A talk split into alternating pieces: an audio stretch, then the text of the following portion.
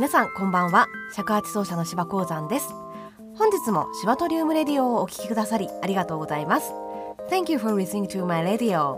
この番組では尺八奏者芝鉱山による音楽とトークの時間をお届けしていきます。本日は2022年5月2日ということで、えー、ゴールデンウィークのねお休みに入った方も多いのではないかなと思います。えー、今年はですね久々に、あのー、コロナの制限もなくですねいろいろなところへ皆さん足を伸ばせるということで、あのお出かけされてる方も多いんじゃないかなと思うんですけれどもいかがお過ごしでしょうか、まあ、私はですね、あの相変わらず家にいるんですけれどもまあそんなわけでですね、えー、ゴールデンウィークの過ごし方についてちょっと今日はお話ししていきたいなと思います。あの例年でしたらねこのゴールデンウィークには盆栽祭りというのが、えー、埼玉市で行われてますので埼玉ティックではよくその盆栽祭りで演奏もさせていただいていたんですけれども今年はねちょっと演奏はどうなんでしょうねあのイベント自体は復活してやってるみたいなのでぜひぜひ皆さん足を運びいただければなと思っております。あのちょっと遠くにねお出かけ、まあ、ハワイとか海外に行かれる方もいらっしゃるかなと思うんですけれども私みたいにお家に引きこもりの方はですね 是非この機会にですねいろいろな映画を見たりとかねあとはあのこのポッドキャストなんですけどいろいろ探してみると結構面白い番組がたくさんあってその中でも私おすすめの番組がいくつかあるのでご紹介させていただきたいと思います。まず1つ目は北欧雑貨のお店が配信しているラジオで各週日曜日にですね、えーと、配信してるんですけれども「チャポンと行こう」というねあの本当心がゆったり休まるようなラジオなのでぜひ皆さんもチェックしていただければなと思っております。そして、えーと、2つ目は「オーバー・ザ・サン」TBS ラジオの方で流れているものなんですけれどもこれは金曜日のえっと、夕方5時から配信してましてあの聞いてるとなんだかこう笑っちゃってすごく元気が出るラジオです。そして最後は、えーと、土曜日ですね。の夜に放送されている、えー、笑い飯哲夫さんの「サタデーナイト仏教」というねタイトルからして面白いんですけれども最初のオープニングのなんか曲でもう笑っちゃうんですよ。でも結構ためになる話とかもあるのでぜひ皆さんもですねいろいろポッドキャストで楽しい番組を探してみてはいかがでしょうか。ということで一旦ここで CM です。ねえねえ知ってる？え何ですか？埼玉って市の数が日本一なんだって。へえそうなんですね。区切りすぎですね。あそういえば今日どこ行きますか？うーん。やっぱり海。え？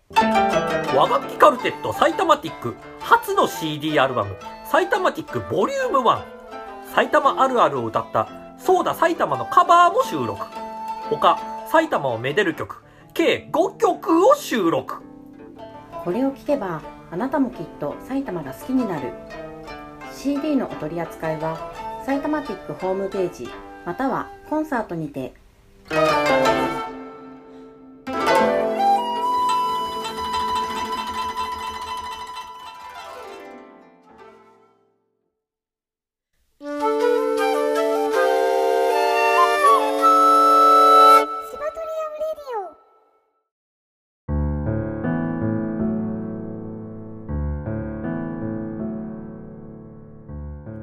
でここからは本日の曲についてですね今日はお話ししていきたいと思うんですけれどもあのちょっとその前にですねあの最近まあ私ずっと家に引きこもってるんですけどそれでなんか新しいことができないかなと思いましてなんかちまちまいろいろやってるんですがなんかこれを機にねあのー、がっつり勉強でもしてみるかということでいろんな資格を今取ろうとしてます。でなんかこの間あの音楽療法の資格の勉強がまるっと終わりまして多分あの提出して点数が良ければあの合格って感じになると思うんですけど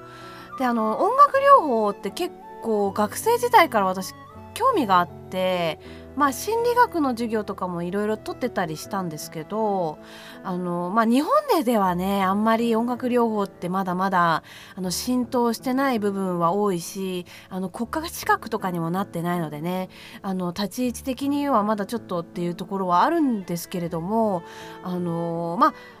一般的にはその精神的な病だったりあとは先天性の、まあ、ちょっと障害がある人だったりあとあの、まあ、私たちもね音楽療法と思ってやってるわけではないですけどあの介護施設の方とかにね音楽を楽しんでいただくっていうのもやっぱり音楽療法の一つなんですよね。まあ、あとはその一般の人向けにあのリラックス効果があったりとかあとは心のバランスを取るっていう意味でも音楽療法っていうのは結構注目を浴びてるらしいのでもしかしたらねこれからどんどん来るんじゃないかなということであの資格を取ってみました。でもあの結構これ面白くてへえそうなんだみたいなことがいっぱいあったんですけど特にですね尺八にも関係あるなと思ったところが音楽療法はあの禅とかヨガを応用してあの治療をしているっていう部分もあったりしてあの特にアルファーファってあるじゃないですか。アルファーファっていうのはあの目を閉じながらえーと、リラックス状態に入ってる時に出る脳波なんですけどあのそれって禅とかヨガを、あの、している常にしている人っていうのはあのその部分が鍛えられてあの瞑想してる時に脳内にアルファーファを出すことができるようになるらしいんですね。であの尺八の呼吸って結構その禅とかと通じる部分があるらしいので、まあ、尺八を目をつぶりながら吹いたりするともしかしたらアルファーファがめっちゃ出るんじゃないかなと思いまして。であのー、まあこれあの瞑想とかって結構今流行ってるじゃないですか。マインドフルネスってやつですよね。あの結構海外の重役の人がやってるみたいな感じであの日本でも注目されたりしてると思うんですけどマインドフルネスってやっぱね禅とかなり関係してますしね。もともとその仏教的なところからの派生したものだと思うのであのー、なんか結構ね尺八服の体にもいいんじゃないかなと思ったりその、まあ、マインドフルネスをすることによって自分自身をこう客観的に捉えるっていうなんかメタ認知的なところが鍛え上げられるらしいんですよ。であのー、まあ音楽療法とか人にこうカウンセリング的なことをする人はまずは自分自身をこうあの客観的に捉えられなければいけないというねことがあるらしいので、まあ、最近はねちょっとその瞑想とかもやるようになりました でもあの尺八吹いてればもしかしていいいいのかもしれないんですけどねまあ皆さんもねあの心を鎮めて毎日そんななんて修行じゃないですけどマインドフルネス的なその瞑想する気持ちであの尺八吹いたりすると体にもいいんじゃないかなと思いますのでおすすめです。ということでねあの今日の曲についてなんですけど今日はコンビビアリティアンソロジーの3曲目です。「憂い」という曲をお届けいたしますがこの曲ねめっちゃ難しいんですよ5曲あるうちの中で。二尺一寸間があのアドリブ取るんですけど二尺一寸間がものすごく吹きにくいコード進行になってまして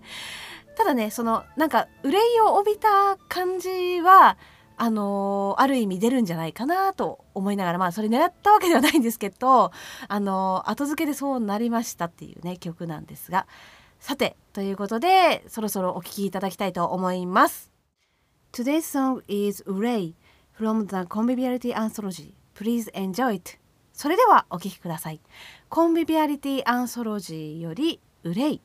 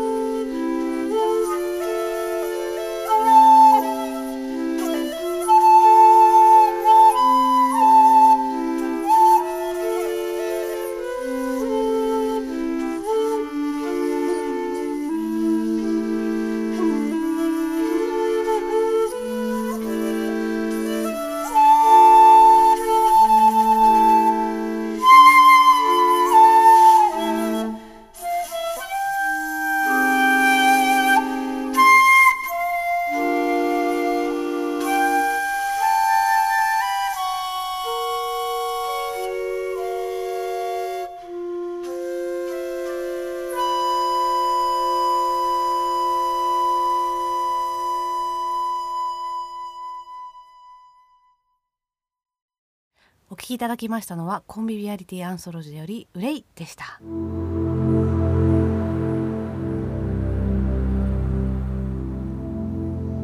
はいということで本日も終わりが近づいてまいりました。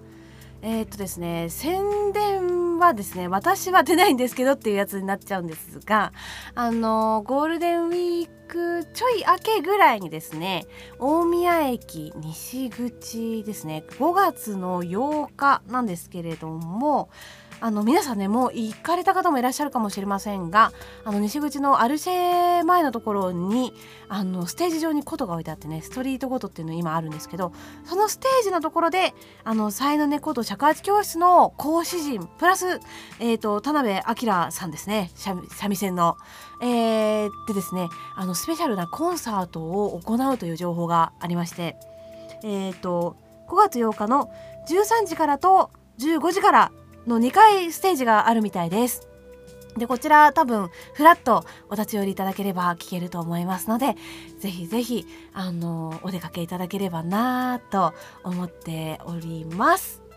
ということで、えーまだまだこれからゴールデンウィークが続きますけれども皆さんねあのあんまりはしゃぎすぎちゃってあの あのコロナにかからないように気をつけてあのそして5月病などにも気をつけていただければと思います。ということで本日も最後までお聴きくださりありがとうございました。また、えー、と再来週お会いいたしましょう。